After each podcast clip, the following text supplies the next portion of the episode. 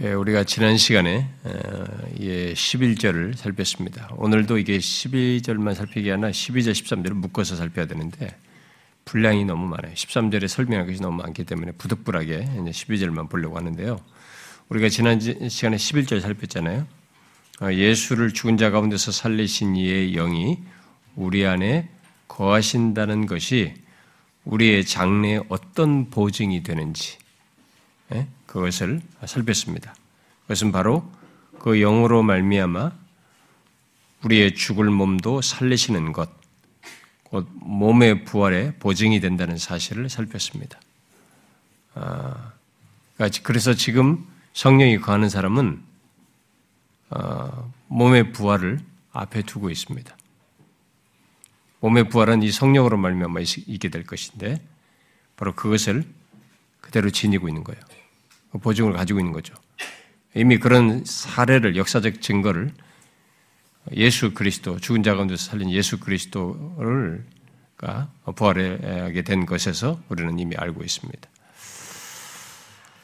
아, 그리고 그 죽은 몸을 가진 우리의 몸이 최종적으로 부활하게 되는 것은 몸의 부활이 있게 되는 것은 하나님 아버지께서 그리스도의 구속에 근거하여 성령으로 말미암아 하는 것이어서 결국은 성부, 성자, 성령 삼위 하나님이 다 관련되어 있다는 것을 얘기했습니다. 그러니까 우리의 몸의 부활이 있게 될, 있을 수 있는 것은 이게 삼위 하나님이 다 관여하셔서 있게 되는 것이 가능한 얘기죠. 자, 그렇게 우리가 11절을 말한 이후에 바울은 본문 이제 12절에서 그러므로 라고 시작을 합니다.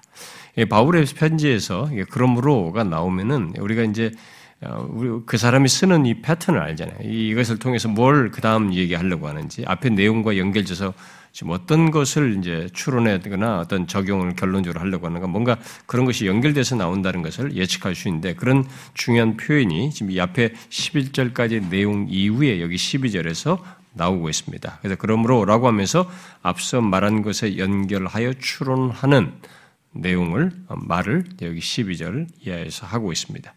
자, 그러면 먼저 아, 바울이 여기서 그러므로라고 하며 앞에 어떤 내용과 연결해서 말을 하고 있는데 이 그러므로가 지금 앞에 내용 어떤 것에 연결해서 지금 말을 하고 있는지부터 우리가 좀 정리를 할 필요가 있습니다.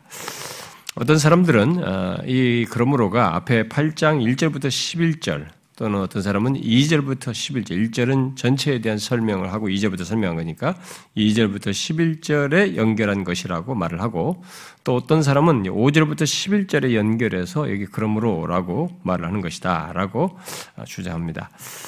어, 연결성에서 연결성이야 뭐 앞부분 전체나 이 5절부터 11절을 말하나 이게 다 있습니다만 직접적으로는 5절부터 11절과 연결하여 말하는 것으로 볼 수 있습니다.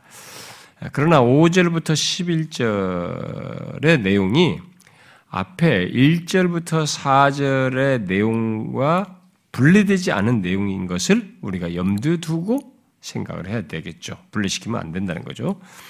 왜냐하면 5절부터 11절의 내용은 4절 하반절에서 말하는 내용 뭐였습니까? 율법이 예수 믿는 우리에게 어떻게 이루어지게 되었는지를 설명하기 때문에 그렇습니다. 자, 그 대답은 바로 성령의 역사로 말미암아 이루어진다는 것을 말한 것이죠.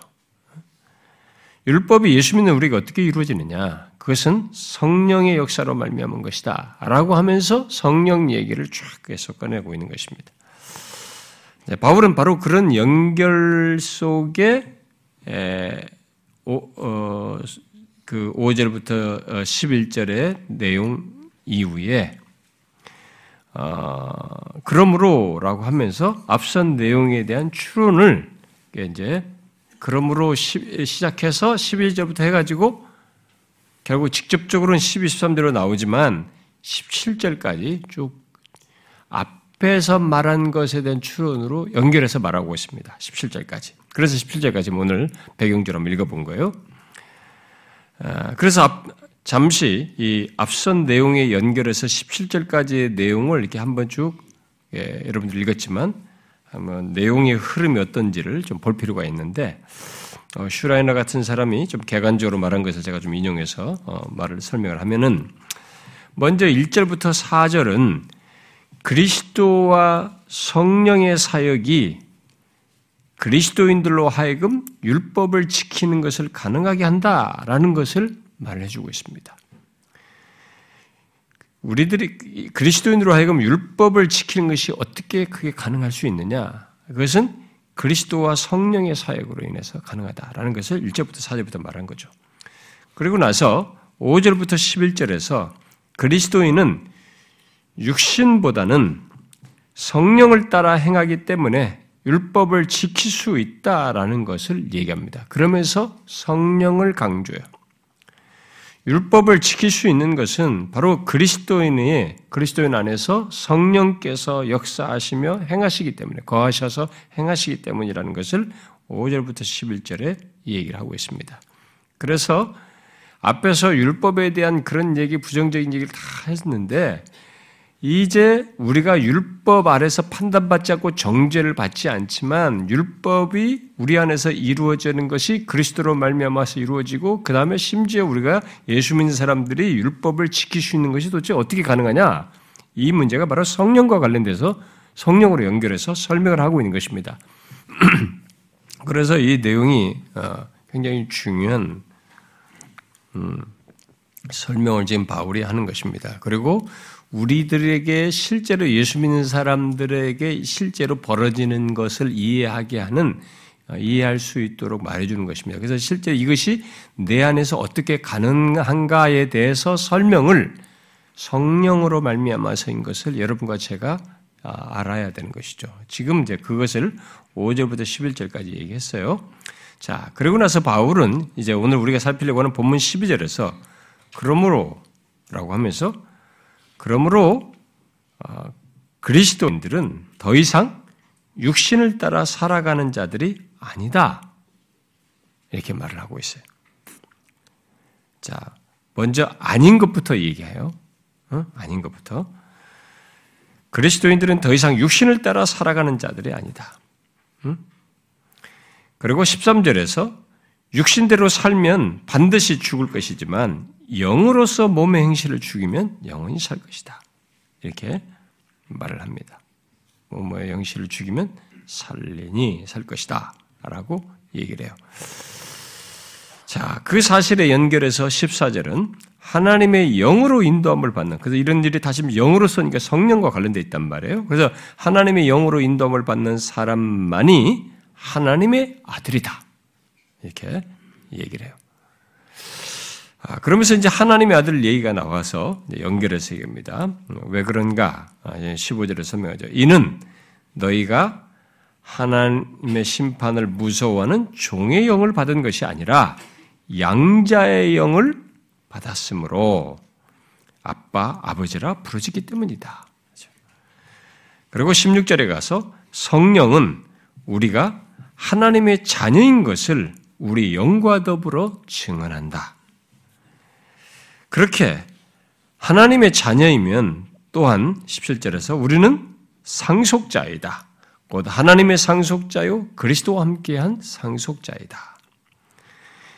그 사실은 우리들이 그리스도와 함께 고난을 받아야 함을 말을 하지만 그것은 또한 우리가 그와 함께 영광을 받기 위해서이다 라고 하는 것을 이제 17절에 어, 연결해서 말을 하고 있습니다. 자, 우리는 이 오늘 우리가 살피려고 하는 12절의 본문의 그 본문을 이런 전후 문맥 속에서 이제 보아야 하는 것입니다. 그래서 이 오늘 본문 12절을 또 13절도 마찬가지로 12, 13절을 이 전후 문맥 속에서 보는 것을 잃어버리면 이 본문을 다르게 이해해요. 굉장히 어려워져요. 어려워진 게 아니라 이걸 가지고 따로, 따로 분리해가지고 다른 주장을 하는 겁니다. 성경 안에 는 어떤 신학을 여기다 과도하게 입혀가지고 주장하는 일이 생긴다는 것이죠. 뒤에 12절, 여기 12절부터 17절의 내용 중에 특히 12절, 13절 내용을 이해하는 데 있어서 이 전후 문맥은 굉장히 중요합니다. 흔히 여기 12절, 13절이 앞선 내용에 연결해서 그러므로 라고 하며 권면적으로 말, 권면적인 내용을 담고 있어서 우리들에게 어떻게 좀 이렇게 하기를 바라는 권면적인 내용을 담고 있어서 그러게 우리가 하기를 바라는 것과 같은 그런 내용이 담겨져 있어서 대부분의 사람들이 이 내용을 실천적인 권면으로 이 12절을 실천적인 권면으로 곧 앞선 내용 11절까지 말한 내용의 적용으로 해석하여서 강조합니다. 아, 이 그러므로와 연결해서 이제 그렇게 이제 해석하는 죠 사람들이.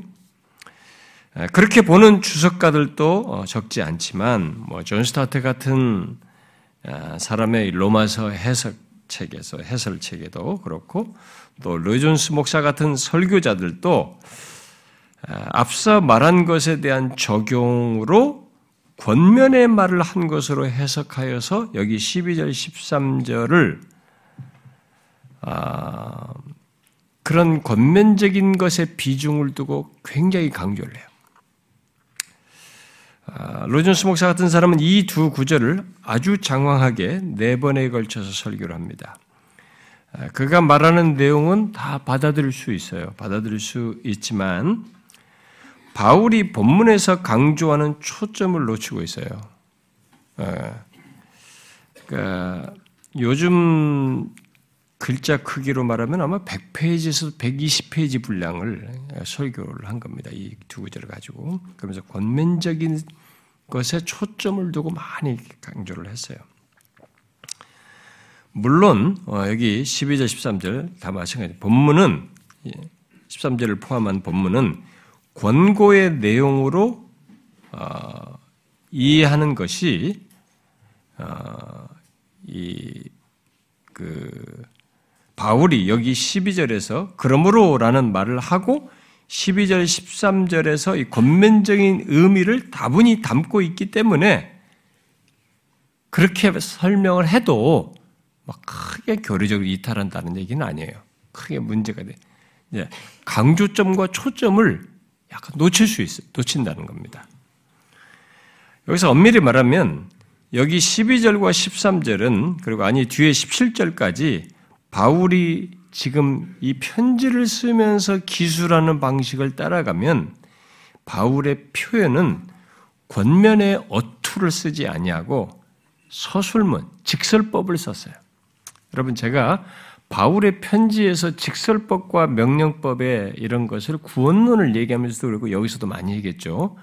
바울의 모든 서신에는 직설법과 명령법이 있어요. 어떤 사실을 서술하는 것 다음에 명령법을 쓰는 이 두 가지 큰 양태로 어, 우리들의 하나님과 우리 관계, 우리들의 삶에 대한 이런 것들을 기술하죠.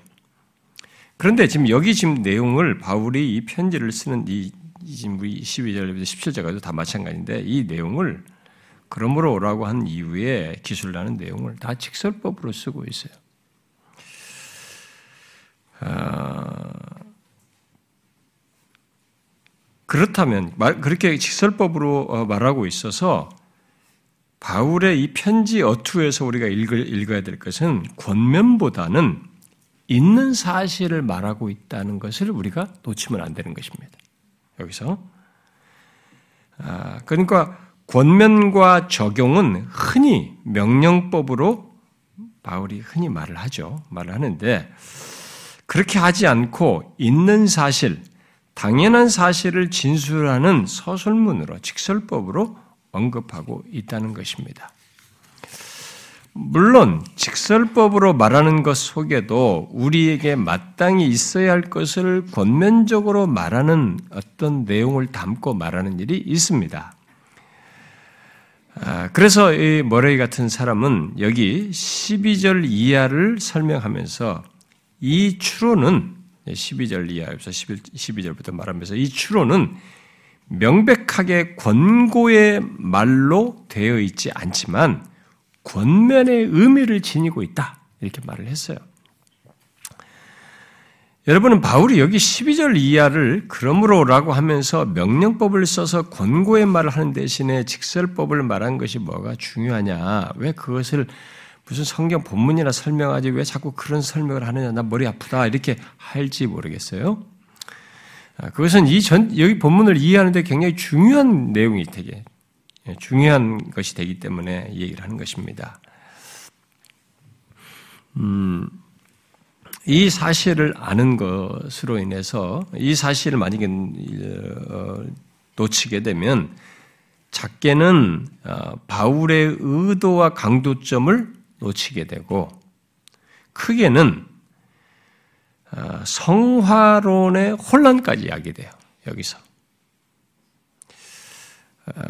그래서 이것은 지금 이 바울이 진술한 방식을 따르는 것이 굉장히 중요해요. 그걸 잊지 않는 것이.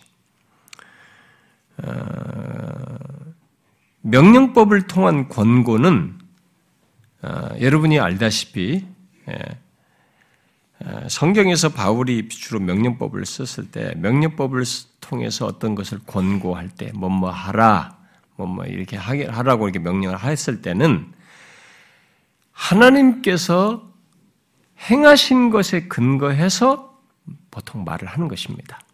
모든 바울의 서신은요, 하나님께서 우리를 위해서 행하신 것에 근거해서 명령법으로 말을 한 것이죠. 그런 것이지만, 아, 우리들의 반응, 삶의 초점을 그래서 이제 강조점을 두죠. 명령법은 우리들의 반응과 삶에.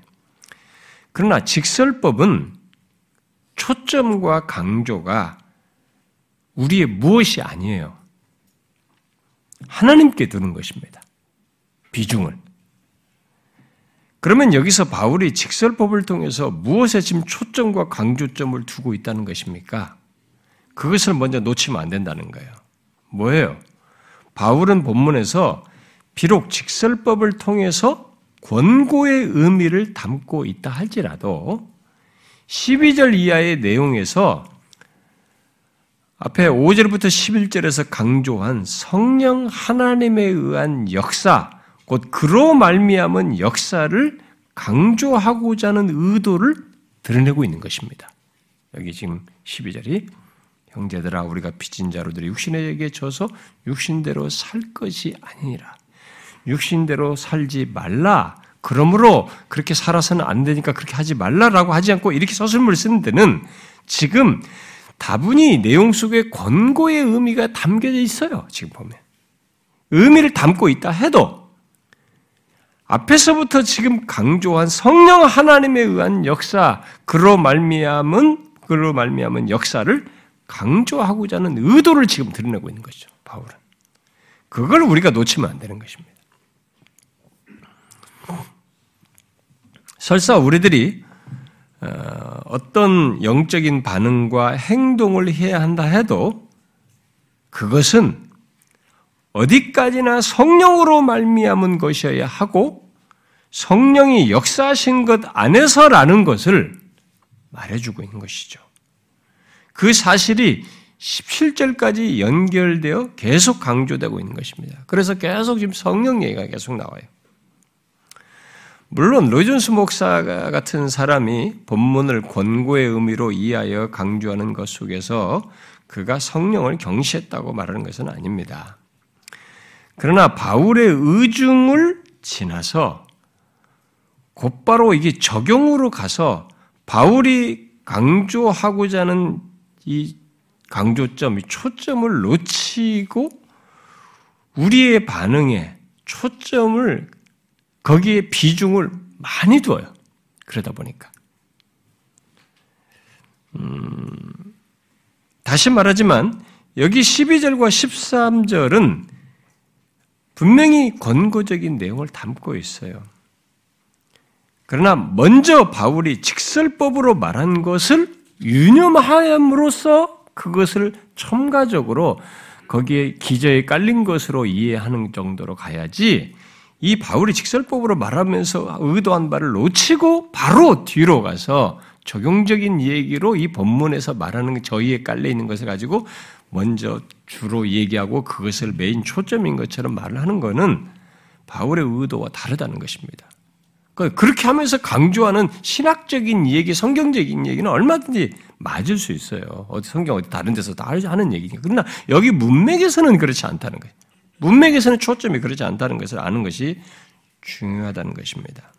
저도 로이존스 목사를 되게 좋아하고 그걸 다 모든 걸 다 이해하고 긍정하는 부분들이 많이 있지만 우리들이 이제 그런 부분은 어, 뭐 어, 분별해가면서 어, 더 나은 본문에 대한 이해를 우리가 갖고자 해야 하는 것이죠. 자, 그래서 그런 해석들 속에서 사람들은 여기 12절과 13절을 우리 그리스도인의 성화와 관련해서 크게 강조를 합니다.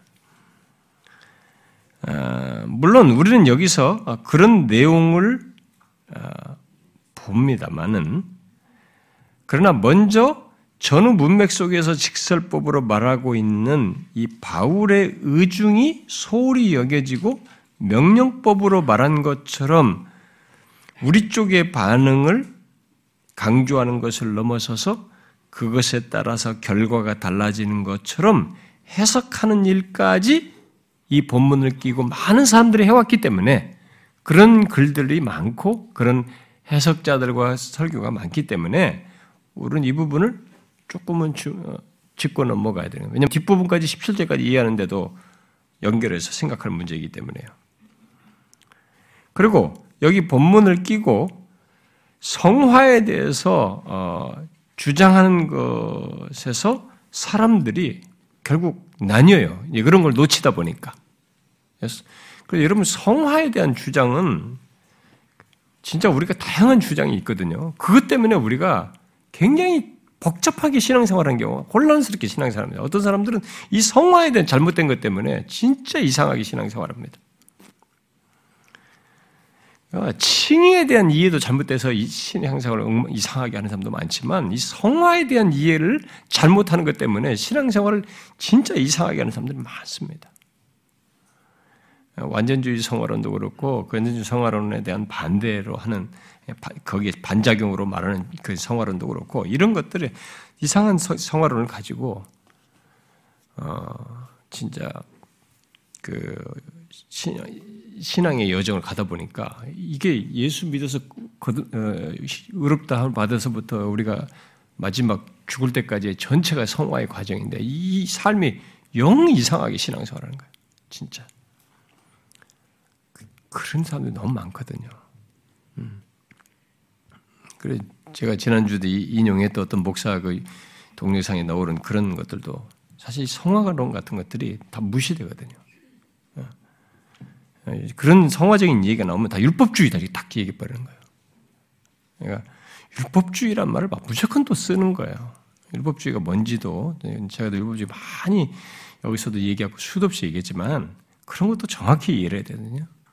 반대로 그러면서 자기들은 또 반율법주의에 빠진단 말이죠. 어? 율법 폐기론에 빠진단 말이에요. 그게 다 이 성화론에서 문제가 관련해서 생겨나는 문제들인 거죠.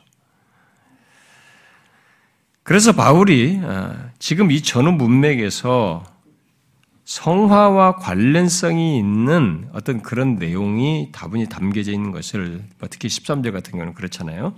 여기 뭐 12절도 그렇지만 12절, 13절에서 담고 있지만 먼저 바울이 이런 내용을 지금 직설법으로 말했다는 것을 기억하는 것이 굉장히 중요합니다.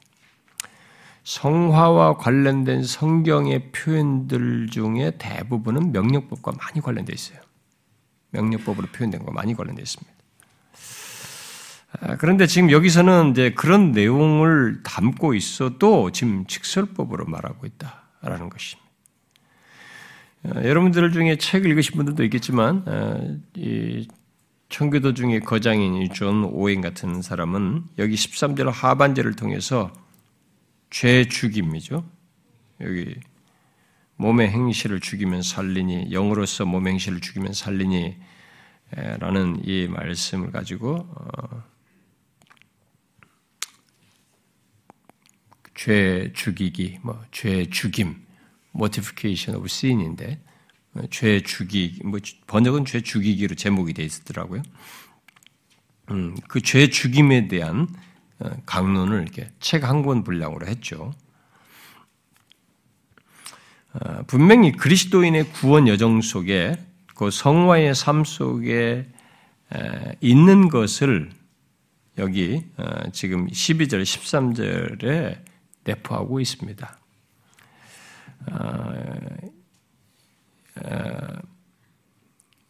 이미 읽었다시피 여기 13절 하반절은 우리들이 죄를 죽이는 일을 해야 한다는 것을 말하고 있습니다. 그러니까 이것이 이제 완전 소가름 같은 사람은 다 깨뜨리는 내용이에요. 이 구절이요. 죄가 죽여진다라는 것만 죄에 대해 죽음을 앞에 얘기했는데 6장 같은 데서 이는 죄를 죽이는 일을 얘기하고 우리에게요. 어, 해야 한다고 말하고 있습니다. 그런데도 바울은 그것조차도 지금 이 본문에서는 직설법으로 기술하고 있어요. 그래야 문맥 속에서 그런 모든 것을 성령의 성령과 지금 연관을 지어서 그 성령으로 말미암아 있을 일이요 성령에 의한 역사, 성령의 주도적인 역사 속에서 있는 일이라고 하는 것을 말해주고 있습니다. 이것을 직설법 말할 때 그 지금 초점을 원래 직설법을 얘기할 때는 초점이 하나님께 두는 것이거든요. 명령법을 주었을 때도 물론 하나님과 관련되어 있지만 이제 우리를 참여시켜 우리가 해야 될 반응에 이 표현상의 설명상의 비중이 들어가, 들어가게 되는 거죠. 자, 근데 여러분은 어, 이, 뭐 이것이 얼마나 중요한 사실인지 어, 여러분들 자신의 삶의 경험 속에서도 지금 확인해 봐야 됩니다. 내가 이렇게 성령에 의한 역사로서 지금 이러한 어떤 그러니까 성령이 주도적인 역사 속에서 나의 무엇이 있는 것 이런 것이 나에게도 있는지를 생각해 봐야 됩니다. 왜냐하면 잘 보시면 에, 여러분 종교가 여러분 우리 기독교뿐만 아니라 다른 종교도 잘 보면 알다시피 종교가 종교적인 가르침이 싹 들어가게 되면 그 종교적인 가르침에 의한 행위가 뒤따라요. 많은 경우가. 그 종교적인 행위든 그것을 따라서 뭐 자기를 좀 컨트롤하든 마음 훈련을 하든 뭔가 종교적 행위, 종교적인 지식에 따라 행위를 가져요. 그런데 기독교가 다른 이방 종교처럼 어떤 지식이 들어간 것에 의해서 지식에 따른 행위를 하는 것인지 아니면 나의 어떤 행위를 하게 하는 이 주도적인 하나님, 성령에 의해서 하는 것인지 이 부분을 지금 여기서 연관지어서 바울이 지금 직설법을 말하면서 이면적으로 설명하는 이런 내용들과 맞물려서 우리가 확인해 봐야 돼요. 굉장히 중요한 겁니다. 어려서부터 잔뼈가 굵고 교회 생활에 익숙한 사람들은 자기도 모르게 이런 것을 분간을 못하고 자신이 그냥 종교적인 행위를 하는 것 때문에 하나님으로 딱 무조건 연관시킨 사람들이 있어요. 자기 종교적 지식에서 움직이면서 이게 하나님에 의한 인격적인 역사에 의해서 나도 인격적인 반응 속에서 하는 것이다라는 것이라고 그냥 두루뭉실하게 딱 덮어 설명해 버리는 거예요. 지금 바울이 여기서 말한 걸 잘. 그래서 이게 성령에 의한 역사로서 있는 어떤 것인지 행실인지를 여기서 이제 설명을 하는 거예요. 12절 13절에서요. 그러니까 그런 것이 실제로 우리에게 있는지를 확인해 봐야 돼요. 이 본문을 끼고 성화라는 것을 어, 성화라는 말을 쓰든 안 쓰든 그리스도인으로서의 삶을 사는 것 속에 본문이 말하는 것 바로 신앙 행위 속에 죄를 죽이는 것을 직설법으로 말한 그런 것이 자신에게 있는지를 봐야 된다는 것입니다. 그게 그리스도인의 모습이에요. 그래서 죄를 죽이는 것을 할 줄 모르는 사람, 교회를 다니는데, 이제, 제가 먼저 잠깐 설명을 하는 거예요. 13절은 설명할 게 많아서 다음 시간에 할 겁니다만은, 죄를 죽이는 것을 할 줄 모르는 사람, 이건 굉장히 중요한 지표예요. 그러니까 기독교 지식을 가지고 종교적인 행위를 하는 사람이 한계가 여기서 딱 드러나는 거죠. 그러니까 죄를 죽이는 것을 할 줄 모르는 사람, 또 하지 않는 사람, 또 전혀 다른 이해 속에서 다른 방식으로 이 문제를 이해하고 행하는 사람들은 본문을 통해서 확인해 봐야 됩니다. 오늘 다음 시간까지 10일 뭐더 더 연장할지 모르겠습니다만은 이 12, 13절을 통해서 확인해 봐야 돼요. 아, 그것을 통해서 그 사람의 실체가 드러나기도 하고 그의 무지와 치우침 그리고 잘못된 신앙이 드러나게 되거든요. 아, 잘 생각해 보시면 됩니다. 오늘과 다음 시간에도 계속 이 12절 13절을 통해서 한번 보세요. 결국 그 사람이 실체가 드러나요. 그리고 그가 얼마나 바른 지식을 가지고 있는지 무지한 것인지 아무리 기독교를 오라고 성경에 대한 지식이 많이 알아도 실제적으로는 근본적으로는 성령에 의한 지식이 아니라 다른 지식인지 그리고 잘못된 신앙을 가졌는 이런 것들이 분간될 수도 있어요. 자, 그것을 염두에 두고 이제 오늘 여기 12절을 오늘 좀 보면은 먼저 여기 12절에서 그러므로라고 한 뒤에 형제들아 우리가 빚진 자로 돼 육신에 져서 육신대로 살 것이 아니 아니니라라고 지금 말하고 있습니다. 우리의 예상으로는 앞에서 말한 것에 연결해서 그러므로라고 했으면 야 성령이 우리 안에 거시고 몸에 부활까지 있을 것이니까 그러므로 너희들은 육신대로 사는 문제를 꺼냈으니까 그러므로 형제들아 육신에 져서 육신대로 살지 말까, 말라. 넌 그렇게 살아서는 그, 그, 그러지 말라라는 이런 명령어가 뒤따라오는 것이 좀 자연스러워 보여요. 예를 들어서 앞에서 보면은 어, 여러분이 그 어, 뭐 6장 같은 데서도 6장 그 12절 같은 데도 어, 너희들이 앞에 11절까지 막 그랬잖아요. 너희가 죄에 대해서 어, 죽었다. 그러면서 너희 자신을 죄에 대해 죽은 자의 그리스도 예수 안에서 하나님께 대해서 살아있는 자를 여기라. 그러는 그러므로 그러니까 너희들 그런 살아있는 자이니까 그러므로라고 하고는 그다음 어떻게 해요? 들으라 하자. 어? 몸의 사역에 순종하지 말라 말이지. 죄 그리고 너희 지체를 불의의 무기로 저에게 내주지 말라 말이지. 응? 오히려 너희 자신을 하나님께 드려라. 너희 지체를 의의 무기로 하나님께 드려라. 이게 명령이잖아요. 그러므로 하면서 명령으로 오는 것이 자연스럽죠. 우리가 또 12장 1절, 2절을 보듯이 그러므로라고 하면서 뭡니까? 너희 몸을 산제사로 드려란 말이지. 어? 이게 자연스럽단 말이에요. 어떤 면에서. 제가 지금 자꾸 강조하는 것을 여러분 잘 따라와야 돼요. 이걸 놓치니까 지금 이 구절 가지고 성화론도 다양한 성론도 다르고 하여튼 복잡해졌어요. 이 구절 가지고 설명들이. 그 초점을 좀 잃는단 말이죠. 굉장히 좋은 얘기를 많이 담고 있는 로전스 목사 같은 사람도 일단 비중을 다른 데로 자꾸 줘요. 자기가 말하고자 하는 그 성화 쪽에 너무 비중을 많이 둬버렸어요. 거기서. 어, 그래서 여기 지금 어, 내용상으로는 어, 이 권고적인 의미를 담고 있지만 바울이 지금 여기서 분명히 이게 직설법으로 써서 강조하는 거죠.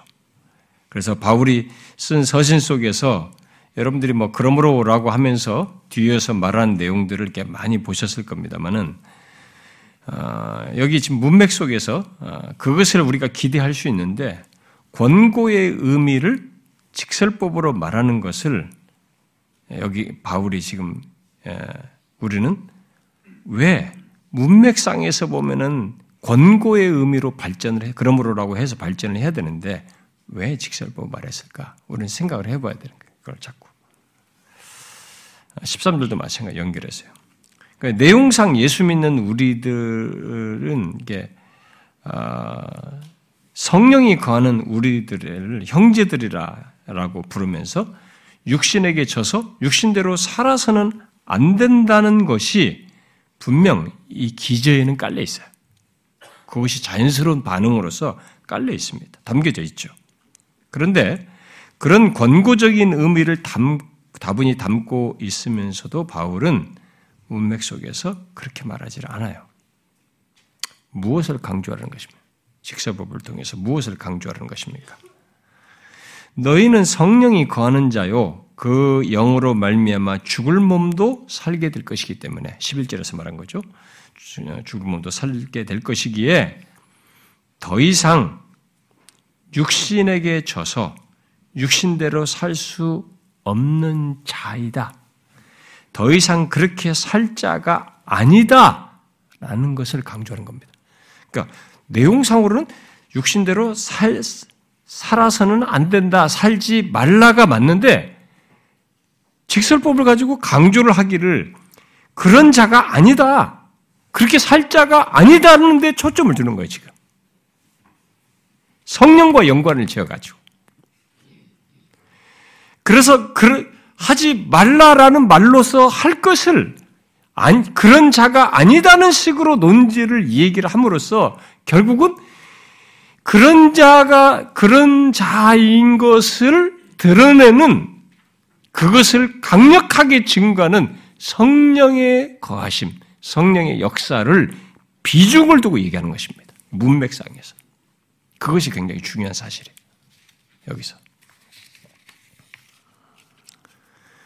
아, 그런데 여기서 우리는 이제 이 사람들이 또 이게 혼란을 시키고 어, 좀 이렇게 어, 어, 해석에서 이게 성화적인 내용으로 얘기를 하면서 이제 좀 명령법과 주로 많이 관련해서 권고적인 내용으로 많이 연관을 시키는 표현 중에 하나가 여기 빚진 자라는 말이에요. 음, 어, 우리가 빚진 자라고 이렇게 얘기를 하고 있지 않습니까? 음? 어, 우리가 빚진 자로 돼 이렇게 말하고 있습니다. 자, 이거 이건 무엇을 말할까요? 어. 예, 앞에 1장 14절에서도 우리 빚진 자라는 말이 나왔죠. 어. 앞에 1장 14절에서는 복음을 받은 자로서 복음을 전하는 데 있어서 빚진, 빚진 것을 어, 얘기를 했습니다. 그런데 여기 빚진 자는 그게 지금 아니고 그 내용이 아니라 뒤이어서 지금 바로 이어진 설명대로 육신에게 져서 육신대로 살 것이 아니라고 한 것에서 알 수 있듯이 우리 안에 성령이 거하시는 걸 앞에서부터 말해온 거죠. 우리 안에 성령이 거하시는 것으로 더 이상 육신대로 살지 않는 것에서 빚진 자라고 말하는 거예요. 지금 설명이. 바로 이런 표현들 때문에 예, 표현들이 그 표현들을 들어가지 이 표현을 들어가지고 사람들은 본문을 권고의 내용으로 빚진 자라라고 하니까 이것을 권고의 내용으로 말을 하면서 바울이 여기서 우리들에게 이제는 육신대로 살지 말고 성령에게 빚진 자로서 살라고 하는 권고를 하고 있다라고 하면서 권고적인 내용으로 해석하고 강조를 해요. 이, 이 표현을 가지고. 네, 앞에서 계속 말했지만 내용상으로 그런 내용이 이면적으로 있다고 할 수 있어요. 있어요. 여기 보면. 있지만 여기 바울의 바울의 직설법은 그것에 초점을 두고 있지 않다는 것이 중요한 것입니다. 오히려 성령이 거하여 육신에게 더 이상 지배받지 않는 자이다는 것에 초점을 두고 있는 거죠. 응? 성령이 거하셔서 육신에게 더 이상 지배받지 않는 자이다. 그러니까 성령이 거하는 그 그래서 이 문맥 속에 성령이 거하는다는 것의 실체가 굉장히 큰 거예요. 예수 그리스도의 피로 구속을 받아 성령이 거하게 됐다는 이 사실이 신자에게 있어서 이제 모든 것을 설명해 주면 나의 미래까지 보증표가 되고 증거가 되고 인침이 되고 하여튼 모든 것을 설명해 주는 굉장한 실체예요, 이게. 바울이 지금 여기서 연결해가지고 그리스도의 피로 말미암아 뭐 의롭다는 받았다 이런 얘기를 하고 나서 이게 8장으로 넘어가지고 얘기하는 것은 그리스도로 앞에서도 3절에서도 그리스도 얘기했잖아요. 그리스도 안에서 1, 2절 다 얘기했잖아요. 그렇게 얘기했는데 그런 그리스도 안에서 지금 실제로 이제 우리에게 있게 된 이 사실이 성령이 거하신다는 얼마나 강력한 사실인가를 여기서 말하는 것입니다. 그런데 이 오순절 계통의 사람들이 이런 지금 로마서에서 말한 이런 성령의 이런 역사, 성령의 존재, 신자와의 관계 속의 성령의 이런 실체에 대해서는 상대적으로 소홀해요. 그러면서 성령을 계속 파워리 능력, 체험, 방언 은사, 무슨 은사 이쪽으로 다 몰아가 버린 거예요. 그러니까 성령의 인격체가 확 축소돼 버렸어요. 이 하나님 제 3위이신 하나님이 완전히 사람들의 어떤 기호적 성향과 내가 원하는 것을 그것을 바라는 것을 채워주는 존재로 확 축소돼 버렸어요. 이 내 안에서 나라는 존재의 주권자로서 하시는 이 어마어마한 실체이거든요. 그리스도의 피로 구속함 받은 사람에게 있게 된 어마어마한 측면이 몸의 부활까지 보증하는 실체로 있는 것이거든요. 근데 이, 이 엄청난 얘기는 확 줄어든 거예요. 그러다 보니까 그런 것을 추구하는 사람들에게 대단히 결함이 뭐냐면 이런 성령에 의해서 죄와 싸우는 문제 있잖아요. 이 거룩한 씨름을 하는 거예요. 도덕적인 문제가 결여가 돼요. 기복신앙을 추구하는 사람들 보면 어떻게 든지 성공하고 어떻게 든지 복받고 잘 되는 것에 관심이 있어요. 그게 하나님 복 주신 거예요. 뭘 체험해도 일단 뭐가 있는 것이 중요한 거기서 내가 이렇게 하지만 내 마음이 하나님 앞에서 죄악된 것을 품느냐, 어? 이런 걸 추구하고 영적인 체험, 뭐 무슨 은사를 받더라도 내가 그 가운데 하나님 앞에 미워하고 누구를 시기하고 질투하는 이런 죄와 씨름하는 문제는 소홀히 여기는 거예요. 그 모순되는 거죠. 그러니까 이게 성령이 아니라는 걸 증명해 주는 겁니다. 가짜 성령이라는 거니까 그러니까 이게 가짜 영인 거죠. 요한일서에서 말한 것처럼. 진정한 성령이시면 진정한 성령에 의해서 이 사람에게 성령에 의한 은사와 역사가 있으면 이 사람은 여기서 말한 것처럼 영으로서 몸의 행실을 죽이는 이런 것들, 죄와 씨름하는 이 문제, 성령이 씨라는 이것이 굉장히 중요한 문제가 되는 거예요. 거룩한 것과 관련해서. 근데 이건 소홀하는 거예요. 그러니까 이 사람이 잘못된 신앙을 가지고 있는 거지. 그런 것이 지금 흔한 거죠, 우리들에게. 이 성화와 관련해서 제기되는 아주 중요한 설명거리예요, 이게 지금. 바울이 여기서 말하는 게.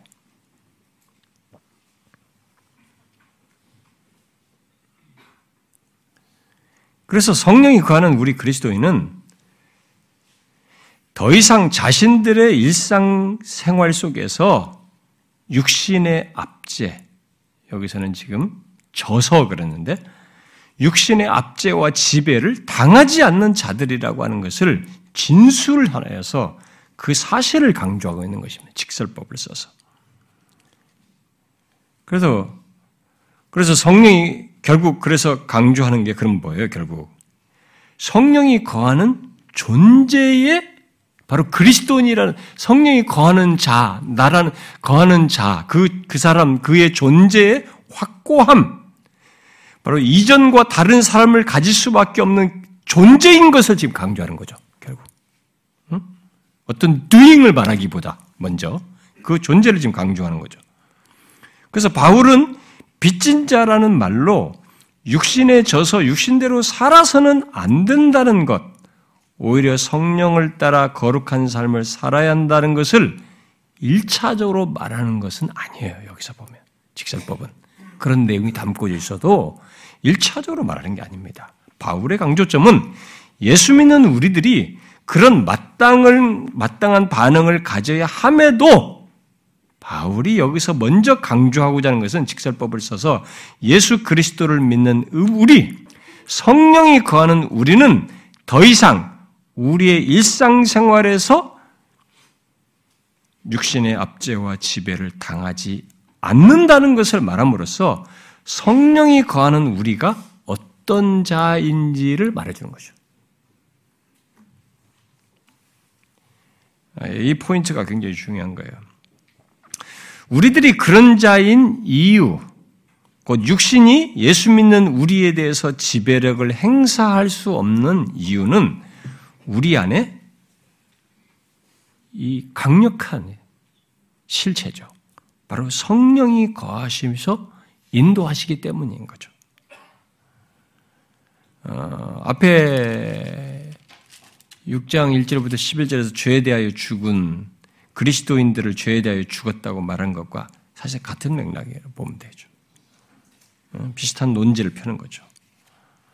바울은 여기서 앞에서부터 말해온 8장 어, 앞에서부터 말해온 성령이 거하셔서 성령의 인도를 따라 사는 그리스도인은 성령을 따라 행하는 무엇 이전에, doing 이전에, 먼저 육신이 아무것도 요구할 권리가 없는 사람이라고 하는 그런 존재라고 하는 것을 여기서 강조하는 거예요. 직설법을 통해서. 바로 죄악된 욕망과 동기와 애정과 성향과 원리와 목적 등으로 어우러진 육신이 과거에는 우리를 지배하고 압제했습니다. 그러나 이제는 그런 지배와 압제 속에서 이전처럼 우리에게 요구할 수 없는 존재가 되었다는 거죠. 그런 존재로 있다는 것입니다. 왜? 성령이 거하셔서. 이제는 성령이 거하셔서 인도하기 때문에 더 이상 이 육신의 지배하는 이런 존재가 아니라 그런 것에서 죽고 이제는 성령이 거하셔서 인도하고 계시기 때문에. 그래서 우리는 바울이 여기 직설법을 통해서 강조하는 것을 따라서 우리가 육신에 져서 육신대로 살지 말아야 한다는 그런 어떤 행동을 생각하기에 앞서서 먼저 성령이 거하셔서 그럴 수 없는 자라는 것, 더 이상 육신에게 아무것도 빚지, 빚, 빚지지 않은 자라고 하는 것을 바로 그런 존재라고 하는 것을 먼저 이해를 하고 여기서 그것으로 인한 다음을 생각해야 돼. 이것이 먼저예요. 성령이 거하는 그런 특별한 존재라는 것을 먼저 바울이 강조하는 것을 따라서 본문의 이해를 가지고 그 다음을 두잉에 대한 얘기가 굳이 할 것이면 거기에 따라서 그 다음 갖는 것을 생각해야 되는 거죠. 우리는 먼저 그런 존재 의식 속에서 우리의 삶이 실제로 이제 그러한지 그런 존재의 모습을 누리며 드러내며 살고 있는지로 나아가야 하는 것이죠. 이것은 그리스도인의 삶과 관련해서 굉장히 중요한 사실이고 성경이 강조하는 것 속에서 우리에게 말해주는 순서예요. 바울이 편지를 쓸 때 앞에 직설법으로 쭉 쓰고 난 다음에 뒤에 가서 명령법을 쓰는 것은 바로 이 순서를 지키는 겁니다. 기독교 신앙은 이 순서를 바꾸면 기독교 신앙이 안 됩니다. 그것은 기독교라는 이름 아래 들어와 있지만 이 사람은 이방 종교 스타일로 하나님을 믿는 거죠. 신앙생활 하는 거죠. 이 순서를 바꾸면 안 돼요. 아, 그래서 여러분들이 바울의 서신들을 잘 보시면 뭐 로마서 같은 것도 쭉 보시면 뭐 중간중간에 짤막하게 나오긴 하지만은 전부 보면 11장까지 하고 12절부터 그러므로라고 하면서 명령법이 쫙 나와요.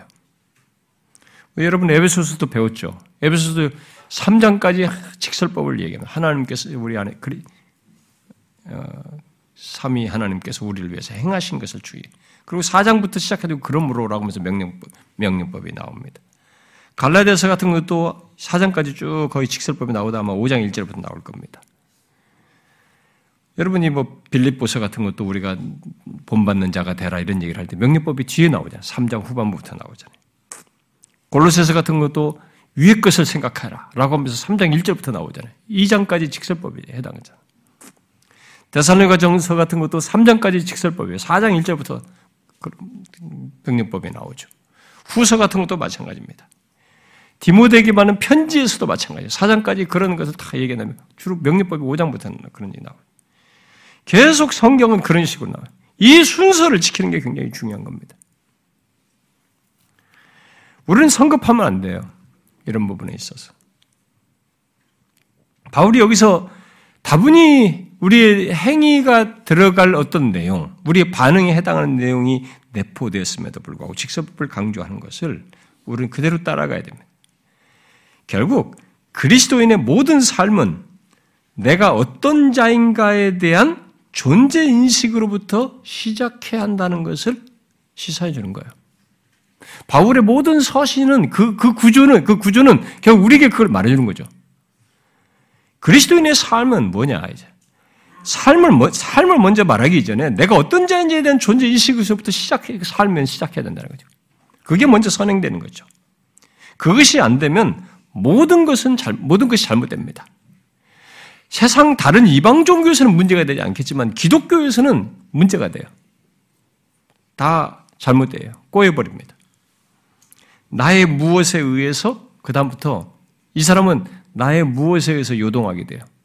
내가 어떤 존재에 대한 인식이 선명하지 않게 하나님께서 행하신 것 안에서 나의 존재 인식을 가졌어야, 가졌어야 되고 그걸 알고 있었는데 그런 인식이 안 되다 보니까 나의 무엇에 의해서 요동하고 좌우돼요. 그리고 그런 것 속에서 혼란에 빠져요. 물론 이것은 그렇다고 해서 억지로 생각하고 인식하라고 해서 가져지는 것은 아니죠. 당연히 이것은 거듭나서 실제로 성령이 거하는 가운데서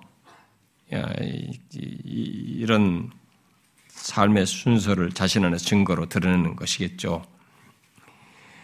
성령이 거하지 않는 데, 거하지 않는 데서 자기에게 적용하여서 살아보려고 하는 사람은 다시 돌아가요. 존재 인식 속에서 하는 게 아니라 불안해요. 뭘 안 하면. 뭔가 한 것 안에서 안심해야 되고 그것을 가지고 그것에서 좌우 요동하는 겁니다. 계속 그쪽으로 다시 흘러가요. 특이하죠. 하나님께서 그리스도 안에서 행하신 것 안에서 든든해야 되는데 이게 경고해야 되는 여기서 경고해야 되는데 이 존재인식 이게 안 되는 거예요. 불안해. 그래서 자기가 무엇을 한 것 안에서만 자꾸 안심하려고 한다. 그래서 율법주의적인 신앙생활로 가게 되는 거죠. 어, 그런데요, 아무리 진리를 배우고 뭐 양육을 받아도요, 계속 그런 사람들이 있어요. 음, 그것은 자신이 어떤 자인지에 대한 인식, 그 직설법으로 말한 것을 자신 안에서 보지 못하고 알지 못하고 확신하지 못하기 때문에 그 직설법에 말한 것으로 말하는 것이 자격이 없기 때문일 수도 있죠. 그렇기 때문에 그런 현상이 생기는 거예요. 그뭐 아무리 교회에서 배워도 계속 그 모습이에요. 어? 자신의 무엇으로 자꾸 자기의 존재를 확인하려고 하는 거죠.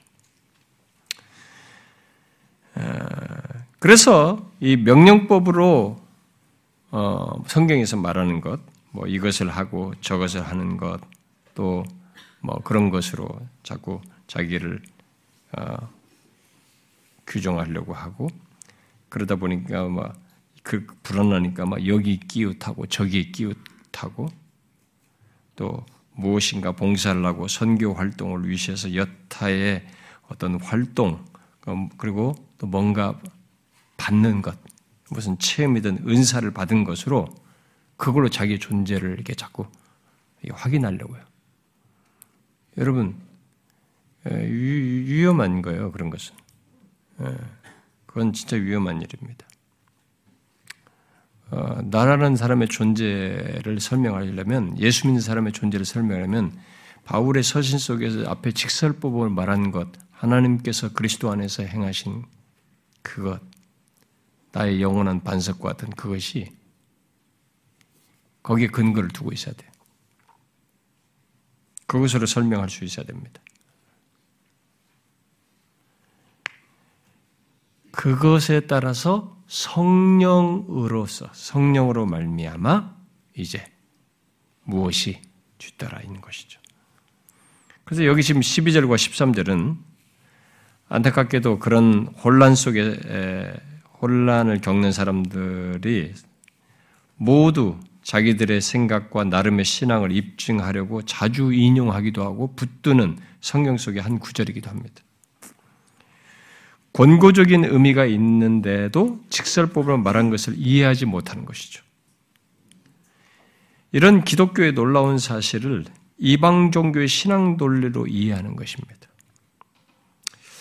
저는 뭐 로존스 목사나 이스 존 스토트 같은 사람이 본문을 권고적인 것에 비중을 두고 말한 것은 아, 분명히 바울이 직설법으로 말한 것에서 자연스럽게 가질 수 있는 것을 어, 가질 수 있는 내용을 말한 것이라고 봅니다. 단지 초점을 어, 비중을 그 바울의 의도를 놓쳐서 그렇지 여기에 이런 것에 그런 자인 자로 말하면서 거기에 자연스럽게 권고적인 내용이 기저에 깔려인 것 말할 수 있는 이 부분을 그분은 너무 주로 비중 있게 다룬 것이죠.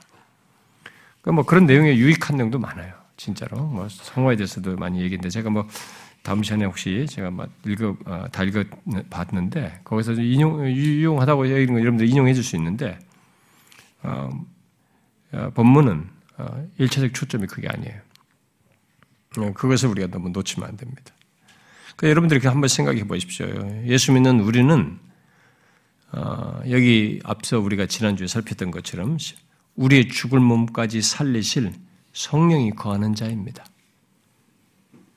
그것은 굉장히 중요한 사실이에요.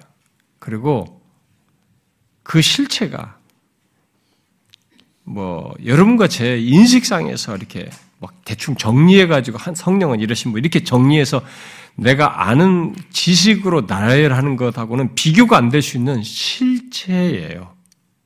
진짜 뭐 예수 믿는 사람의 이제 존재와 심지어 나의 삶에 어, 여기서부터 어, 신자가 돼서부터 몸의 부활에 이르까지 이 모든 과정에 이 성령이 관여해서 역사하십니다. 네, 나라는 존재하는 거하셔서 역사하시. 그러니까 이게 작은 설명이 아니에요. 그러니까 나를 설명할 수 있는 이제 나에게 있어서 신자의 존재와 삶에서 어떤 것들을 설명할 수 있는 이 모든 설명거리를 성령과 이게 연관돼서 갖게 되는 것이고 경험하게 되는 것이죠. 그래서 이것은 어, 예수 그리스도의 피로 구속함을 받았기에 당연히 있는 일이고 현재를 넘어 영어까지 확증하고 보증하는 것이어서 어, 그 실체는 여러분과 제가 아는 것보다 커요. 무한히 큽니다. 지금 그래서 이 그 성령을 비중 있게 강조하려고 다분히 권고적인 내용인데도 여기 지금 문맥 속에서 그것을 문맥에서 강조하고 있기 때문에 직설법으로 얘기를 하는 거예요. 그 바울의 의중이 그게. 그걸 놓치면 안 되는 거죠. 그러니까 이 성령이 우리에게 가만히 계시지 않는 거죠. 그리스도의 피로 구속함을 받은 자에게 우리 안에 거하셔서 우리 몸의 부활까지 이 성령으로 말미암아 있게 될 텐데 그 우리의 그 삶의 여정, 신자 여정의 삶에 그냥 거하시고 가만히 있는 게 아니잖아요. 우리가 이미 앞서서 살폈듯이 우리 안에 역사하시면서 인도하시는 것입니다. 우리가 뒤에도 나와요, 이제. 그의 인도에 대해서 나오고, 우리 안에서 역사하시는 내용이 17절까지 쭉 나옵니다. 어? 우리 안에서 역사하시면 인도하십니다. 그래서 그리스도인은 앞에 4절과 5절에서 뭘 어떻게 설명했어요? 어떤 자로 말했습니까? 4절과 5절에서 영을 따라 행하는 자로 설명했어요. 응? 영을, 영을 따르는 자, 응? 영을 따라 행하는 우리인데, 바로 그런 사람으로 설명했습니다. 성령을 따라 행하는 자예요. 그러므로 성령이 이제 우리 안에 거하셔서 거하시면서 우리 안에서 역사하시고 인도하신다는 사실은 이제 우리는 더 이상 육신이 과거에 지배하던 상태에서 벗어났다는 것을 증거하는 강력한 사실인 겁니다. 오늘 본문이 말하고 직접적으로 말한 이것이 사실인 것을 증거하는 가장 강력한 사실인 것입니다. 우리는 더 이상 육신이 과거에 우리를 지배하던 상태에 있지 않습니다. 그런 자가 아니라는 거죠. 죄악된 욕망에 사로잡혀 살았던 상태, 그야말로 에베소서 2장에서 말하는 바대로 육신의 욕심을 따라 지내며 육신의 마음에 원하는 것을 하여 살았던 본질상 진노의 자녀 상태에 더 이상 있지 않다는 것이죠. 우리는 더 이상 그런 상태에 있지 않아요. 본문은 예수 믿는 우리들이 바로 그런 자라고 하는 것을 말하고 있는 것입니다. 그런데 본문의 내용 속에서 더 이상 육신에게 져서 곧 육신에 압도되고 지배받아서 육신을 따라 사는 자가 아니라고 하는 것에 아, 아니다는 이 내용 속에 우리가 아, 여기에서 이제 연결해서 자연스럽게 뭐 생각할 수 있는 게 있죠. 이 사실 속에 기저에 깔려 있는 게 있죠. 뭡니까? 자, 그런 자에게 여기 지금 더 이상 육신에 게 져서 그 육신에 압도되어 제비받아 육신에 사는 자가 아닌다고 하는 그런 자가 아니라는 것에 연결해서 지금 이 내용 속에 자연스럽게 기저에 깔리는 게 뭡니까? 분명히 바울의 직설법으로 말 하고 있지만 자연스럽게 우리에게 이 사실이 우리에게 말하는 것은 그런 우리의 존재 인식 속에서 어떠해야 하는지에 대한 내용이 자연스럽게 여기 연관되어지죠. 그게 담겨져 있죠. 근데 이것을 비중 있게 두다 보니까 이제 성화적인 무엇에서 우리가 해야 될 것, 성화와 관련해서 마치 권고적인 내용으로 사람들이 비중을 많은 것이에요. 근데 그 내용이 없다고 할 수 없어요. 여기에 우리가 더 이상 육신에 지배받아서 육신에 사는 자가 육신을 따라 사는 자가 아니다라고 하는 이 사실은 결국 뭡니까? 우리의 그런 존재 인식 속에서 우리가 어떠해야 하는지에 대한 것이 자연스럽게 연관돼서 우리에게 말해주는 거죠. 갖게 하는 거죠. 그게 무엇이에요? 결코 육신을 따라 살 수 없다는 더 이상 그런 삶의 모습을 가질 수 없다는 것을 말해주는 것입니다. 오히려 죄와 사망의 법에서 해방되어 이제 성령께서 우리 안에 거하셔서 인도하시는 것을 따라 행하고자 하는 것을 자연스럽게 생각하겠죠.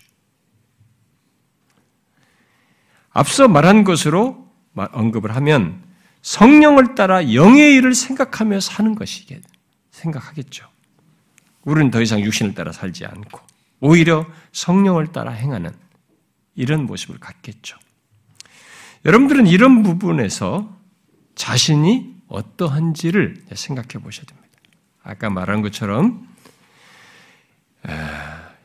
기독교 지식이 들어가서 내가 기독교적인 행위를 하는 것인가?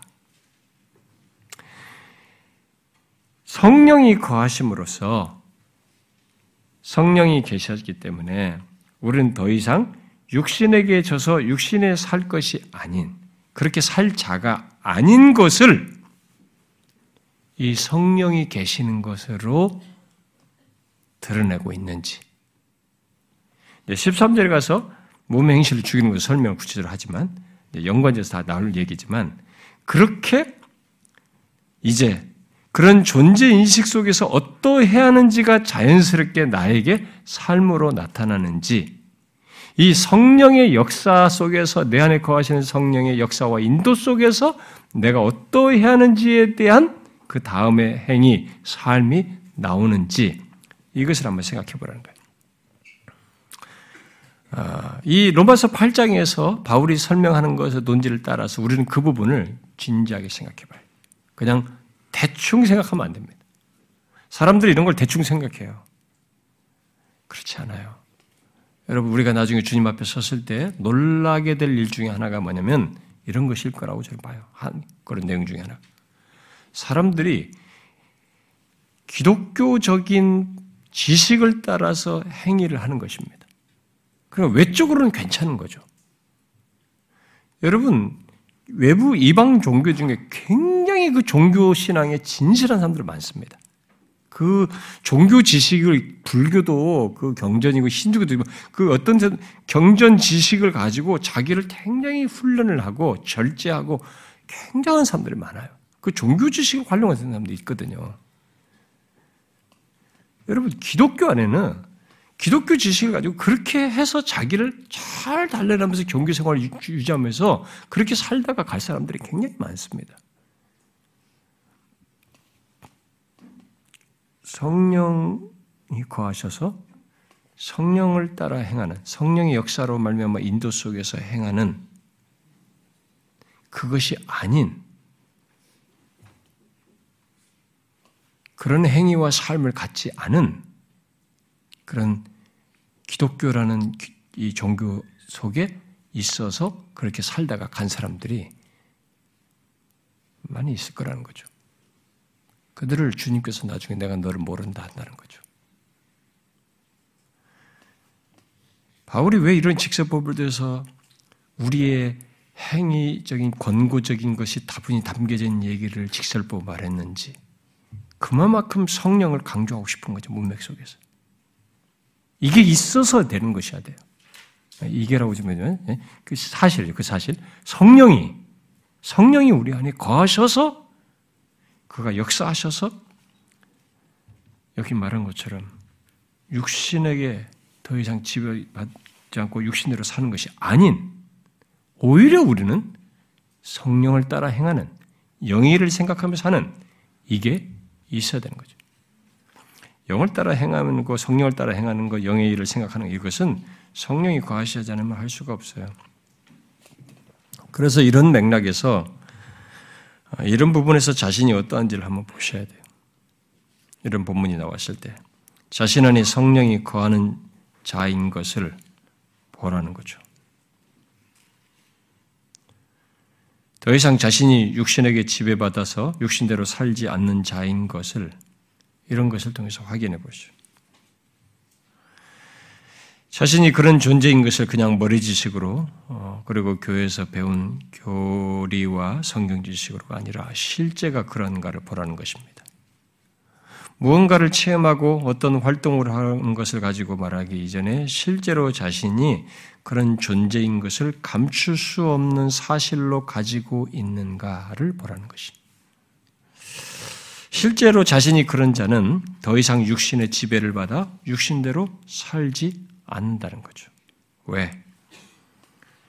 뭐, 왜냐하면 13절 상반절 말씀대로 육신대로 살면 반드시 죽을 것이에요. 죽을 것이기 때문이죠.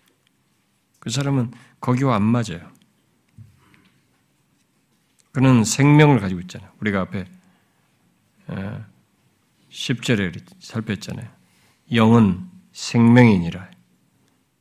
성령은 의로 말미암아 살아있는 거 생명이라고. 생명을 가지고.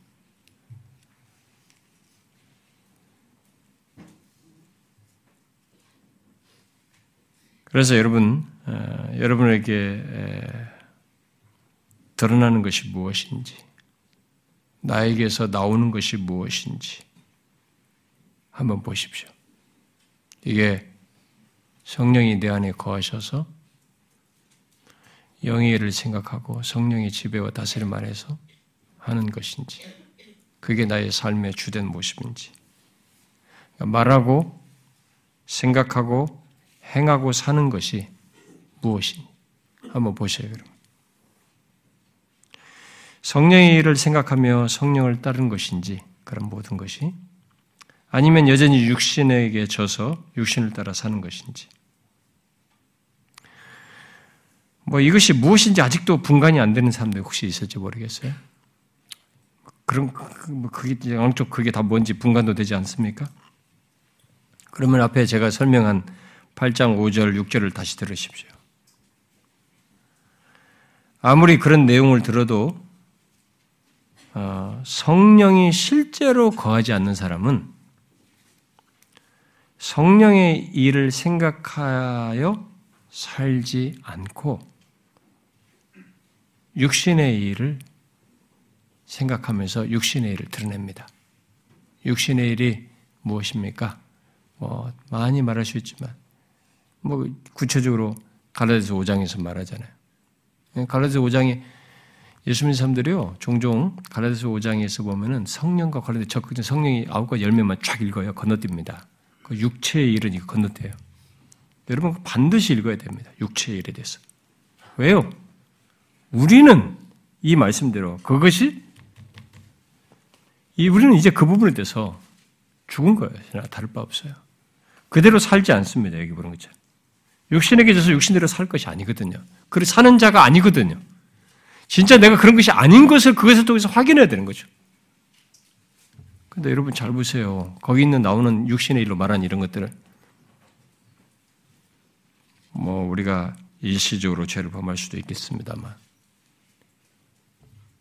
그게 나한테 죄로 자각이 되지 않고 반복해서 짓는 것은 이상한 거예요. 최소한 그런 것을 거기에 육신의 일로 말하는 죄를 예수 믿는 사람도 지울 수는 있습니다. 그러나 성령이 거하는 사람은 그게 죄라는 자각을 해요. 그래서 회개하죠. 근데 어떤 사람은 이런 죄를 지으면서도 육체의 일에 해당하는 이런 것을 육신의 일을 생각하는 이런 것들을 죄로 여기지 않고 자각하지 않고 계속하는 것은 그 사람은 성령의 일을 생각하며 사는 게 아니죠. 한번 생각해 보세요.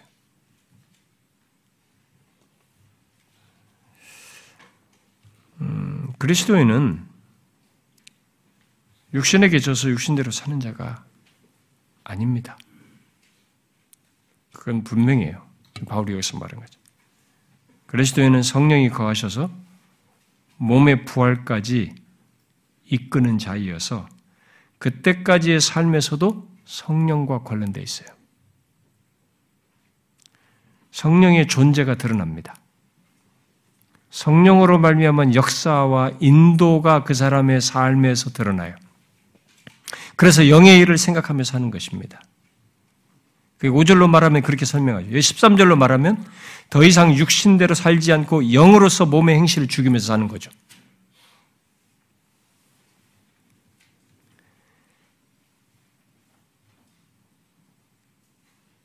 그래서 자기가 예수를 믿었다, 구원을 받았다, 성령이 거하신다라고 하는데 죄가 죄로 여기지 않는 것은 틀린 거예요. 그건 잘못된 신앙입니다. 성령은 죄를 싫어요. 여기 보면 오늘 본문대로 성령이 거하는 우리는 그가 우리에게 거하신 것 때문에 이전과 분명히 다른 모습이 이제는 우리가 육신에게 졌어요. 육신에게 압제됐습니다. 육신의 성량에 따랐어요. 육신의 목표를 따랐습니다. 육신의 애정을 따랐어요. 그걸 좋아했습니다. 근데 이제 성령이 거하시기 때문에 여기 말한 대로 육신에게 져서 육신대로 살지 않나요? 사는 자가 아닙니다, 이제. 그래서 성령이 거하는 사람에게는 거하는 사람에게 구원받은 사람에게 신자에게 있어서 죄는 가벼운 게 아니에요. 아픔이에요. 자각됩니다. 내가 내가 가진 인간의 자연 자연인의 이 지성과 자연인의 감각으로는 자각이 안 되는데 성령이 거하시는 것 때문에 자각이 되는 거예요. 이게. 아 이거 아니다 내가. 아 내가 괜히. 그러니까 저 같은 사람이 이렇게 어, 제 자식에게 조금 말을 이렇게 조금 이렇게 훈계한답시고 조금 이렇게 약간 말을 좀 세게 했을 때도 딱 뒤돌아서면 막 얘가 벌른 거야. 또 내가 또 좀 너무 과했나? 괜히 내가 쟤한테 또 미안해 너무 아프게 했나? 이게 뭡니까? 왜 이런 일이 생깁니까? 내가 원치 않는데 이런 일이 왜 생깁니까? 우리는 그런 것입니다. 이 성령이 거하셔서 그런 거죠.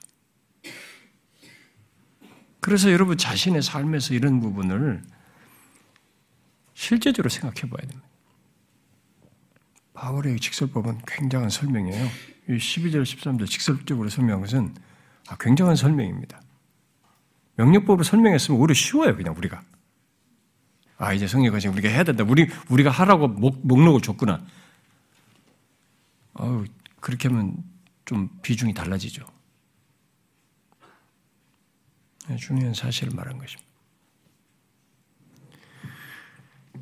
저는 여러분들이 어, 성령이 거하신 것이 얼마나 큰 사실인지 예수 님 자에게 그게 가벼운 일이 아니에요. 몸의 부활까지 계속 그가 우리 안에 거하셔 일하시는 겁니다. 나중에는 아빠, 아버지라고 그러죠. 이런 일도 다 가능하게 하시는 거죠. 굉장한 일을 하시는 겁니다. 몸의 행실을 죽이는 일까지 하는 거죠. 영으로서 하는 겁니다. 우리 스스로 하는 게 아니에요. 우리만으로는 안 되죠. 우리가 해야 되는 어떤 것을 내포하고 있지만 영으로서 하는 거죠. 여러분 그것을 자신에게서 확인해 보십시오. 그리고 그게 있을 때 성령을 따라 행하는 것이 얼마나 복된지 그거 억압된 거 아니에요. 우리가 찬송가 부르는 내가 매일 기쁘게 성령이 계시네 그러잖아요. 성령이 계셔서 가는 기쁜 길이에요. 그건 복된 길입니다. 우리가 몸의 부활로 나아가는 것입니다. 그분의 인도를 따라서 어마어마한 일을 하는 것이죠. 어마어마한 삶의 여정을 가는 것입니다. 기도합시다.